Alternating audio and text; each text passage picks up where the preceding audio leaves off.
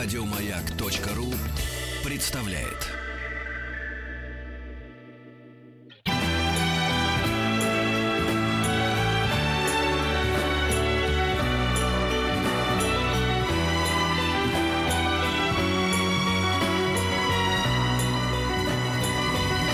Спутник кинозрителя.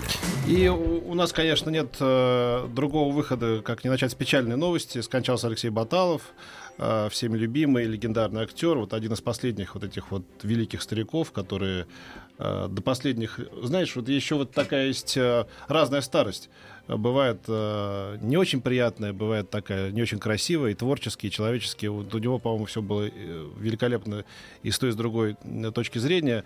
Он как-то прям очень красиво старел, благородно и не терял ни, ни, ни рассудка, ни, ни, мне кажется, ни достоинств человеческих, ни э, творческих. Э, думаю, ты со мной согласишься, да? Я не знаю личных обстоятельств его, честно говоря, совсем. Э, знаю как бы его происхождение, семью, как он рос. Последние там, годы, десятилетия не знаю ничего. И, ну, и считаю не очень правильным пытаться этим интересоваться. Что касается профессиональной жизни, конечно, он не снимался уже очень давно.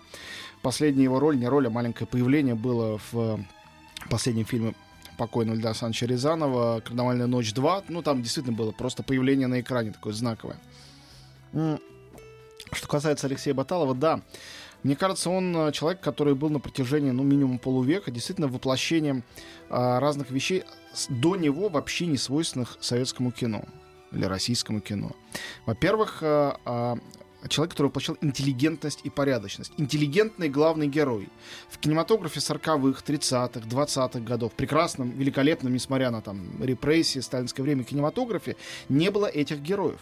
Им не было места. Ни в каких самых лучших фильмах. Они вошли в наше кино с оттепелью и с Баталовым. То есть конкретно, причем я даже знаю этот рубеж. Мы все его знаем, это исторический рубеж. 56 год. В 55-м Баталов снимается в роли Павла Власова в фильме «Мать».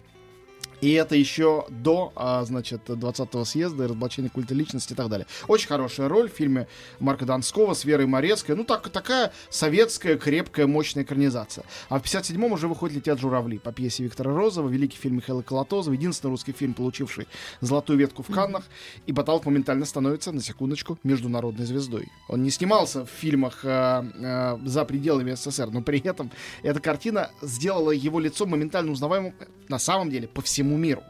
И это другой тип Я героя. Говорю, что предлагали, только у нас же ведь э, ну, конечно. крепостные эти все права были на людей. Герой-фронтовик, герой погибающий, герой чисто романтический, герой жертвенный, не убивающий врага, а герой погибающий, при этом герой. Любящий герой, которого предает его возлюбленная. В фильме это выглядит именно так. Конечно, снятая Русевским вот эта сцена смерти, это одна, наверное, из главных сцен не в советском кино, не в оттепельном кино, просто в кино. За всю историю этого искусства, вот эти кружащиеся деревья, э, ну, то есть, я думаю, мало что может с этим сравниться. Конечно, это великая работа оператора и режиссера, но не будь этого актера в центре, не будь ядра у э, этой конструкции, ее бы не существовало.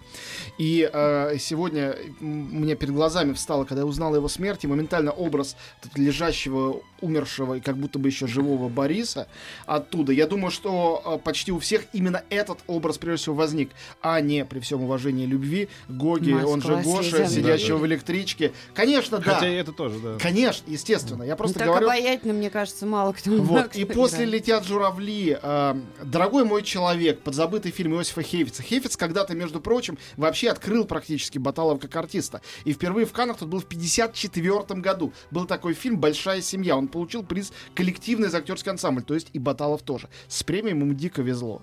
Дважды в Каннах с премиями, в том числе «Золотая ветка», с «Оскаром» в Америке. Ну, вот он еще обладал такими свойствами, э, довольно редкими вообще, сейчас тем более он как-то очень располагал, да? Вот, О, вот, да, конечно. То есть я вообще не знаю, э, то есть я, я, мы все знаем звезд разные возраста, разные величины, разного калибра творческого и человеческого, к которым неоднозначное отношение, да? Кто-то их любит, кто-то их не любит, кто-то кривится. В...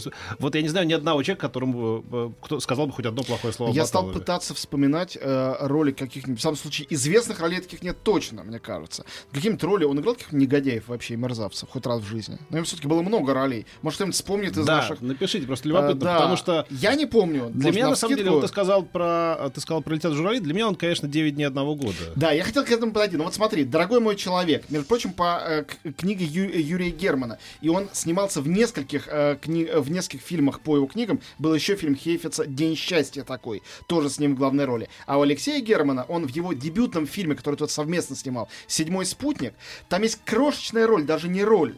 А, Это история, вообще-то говоря, а, белого, а, значит, профессора военного, который переходит на сторону красных и в результате трагически погибает. Там есть момент, когда приходит комиссар, и он пытается спросить, кто готов в войне участвовать на стороне красных и спасать, собственно говоря, страну. И а, человек, который с этим на самом деле, как мы сейчас понимаем, довольно сомнительным предложением перейти на ту сторону выходит, это должен был человек абсолютно моментально к себе располагающий. На этот крошечный эпизод Герман взял Баталова. Вот, э, я просто очень хорошо помню именно этот момент. А потом были два фильма вот начала 60-х, не менее, конечно, важные, чем эти 50-нические, пятидесятнические картины. Одна из них, это тоже фильм Хейфица, и, наверное, главный его именно фильм с Баталом в главной роли, наверное, вы со мной согласитесь, это «Дама с собачкой». Одна из лучших экранизаций Чехова вообще. И вот этого Где героя... Савина говорил, она не кусается. Этого героя Гурова, по-моему, представить себе, посмотрев этот фильм, иначе, как в обличии Баталова, с тех пор невозможно. Какие бы ты ни смотрел спектакли, как бы ты ни перечитывал книгу. И почти в один год с этим выходит 9 дней одного года. Это фильм эпоха. Не в смысле его гигантскости, хотя он хотя бы вроде бы и камерный, очень большой при этом. Нет, вообще-то он перевернул, конечно, Да, советский кинематограф абсолютно, абсолютно. в Он- человеческую сторону. Да, причем речь идет о бесчеловеческих вещах, о термоядерном синтезе. Речь идет... Вообще, э, я долго думал над тайной в детстве и в юности. У меня папа физик.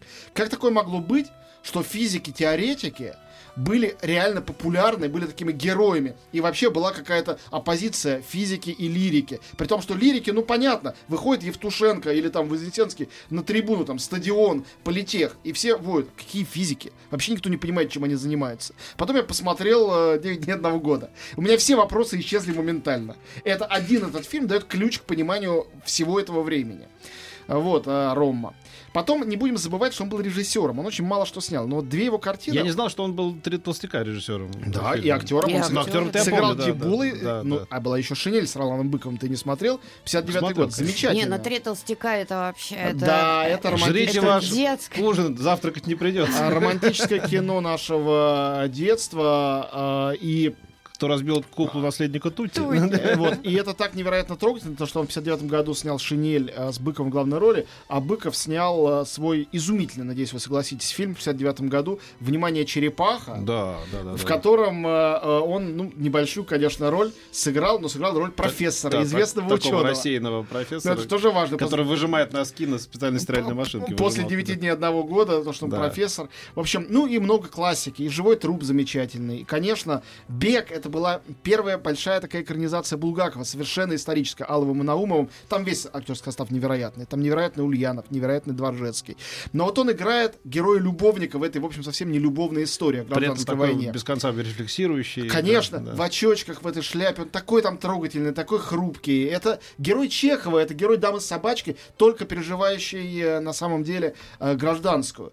И можно перечислять эти роли. Вот я прочитал недавно, ужасно удивился, что в 2003 году ему совсем уже пожилому, среди многих-многих его премий, глава Российского императорского дома, ее императорское высочество, государня Великая княгиня Мария Владимировна, пожаловала потомственное дворянство. А он был для нас всех потомственный дворянин, ну, как минимум, после звезды пленительного счастья. Да. Князь Трубецкой. Какая фамилия? Что было в этой голове, когда вы связали себя с такой гадостью? И там же абсолютно все персонажи в этом фильме. Почему он великий? В нем, на самом деле, расползающаяся структура. Не во всем этот фильм идеален. Но эти лица, этих декабристов, Нет, он такой, это такое полотно, это такая Нет, пан- нет. пан- панорамное. Да, да, да, рассыпается чаще. Конечно. Но, но, но, тем не менее, это надо смотреть, как э, ты же панораму не сразу смотришь. Конечно. Там такая актерская игра, кого Да, не возьми, это невозможно Но просто я к тому, оторваться. что когда я вспоминаю вот буквально эти лица, Баталов, Стриженов, а, Янковский, в Пороховщиков, они там совершенно какие-то все потрясающие. Да, да, Все вместе. Это такой ансамбль, которого, наверное, вообще не собиралось в советское время. Ансамбль портрет. Который, в общем, в известной степени даже романтизировал этих не всегда Конечно, однозначных людей. конечно. И тем не менее, мы не можем их воспринимать иначе, как вот таких Мы вот- говорим про образ в Да, кино. да. Ну и, Слушайте, ко- а я э, почему-то, прошу прощения, вспомнила, знаете, какой фильм? «Чисто английское убийство». Да, я совсем недавно на прекрасно. него там Доктор Тараторкин. Ботвин, ну, а да. конечно. изумительный фильм с Самсона Самсонова. Да, да, да, один да. из не очень многочисленных, замечательных. недавно я где-то детективов. А Да, повторяют, конечно, да. Вот с музыкой, между прочим, Эдуарда Артемьева и операторской да. работы Вадима Юсова. Так, чтобы Да. все понимали, что Да, это да, да. телевизионный фильм вроде бы, Да, а да, все да. там было очень серьезно. Ну и, конечно, 79-й год, Москва слезам не верит. Мне кажется, если, как говорят, что Мухаммед печать пророка, вот это вот печать всей карьеры Алексея Баталова, он снимался и потом. Были фильмы, ну, в том числе там популярный досье человека в Мерседесе, похороны Сталина и Евтушенко. Это такие были довольно яркие картины работы, но Москва слезам не верит навсегда, конечно, оставила его в памяти миллионов людей. И чтобы как- потом не говорили идеального скептики, мужчину. где вы видели такого рабочего, да таких не бывает. Да и слава богу, что Да. не бывает. Посмотрите на Баталова. Вот это вот э, персонаж, который бывает. Будем смотреть его фильмы и помнить э, Алексея Баталова. Конечно. Еще больше подкастов на радиомаяк.ру.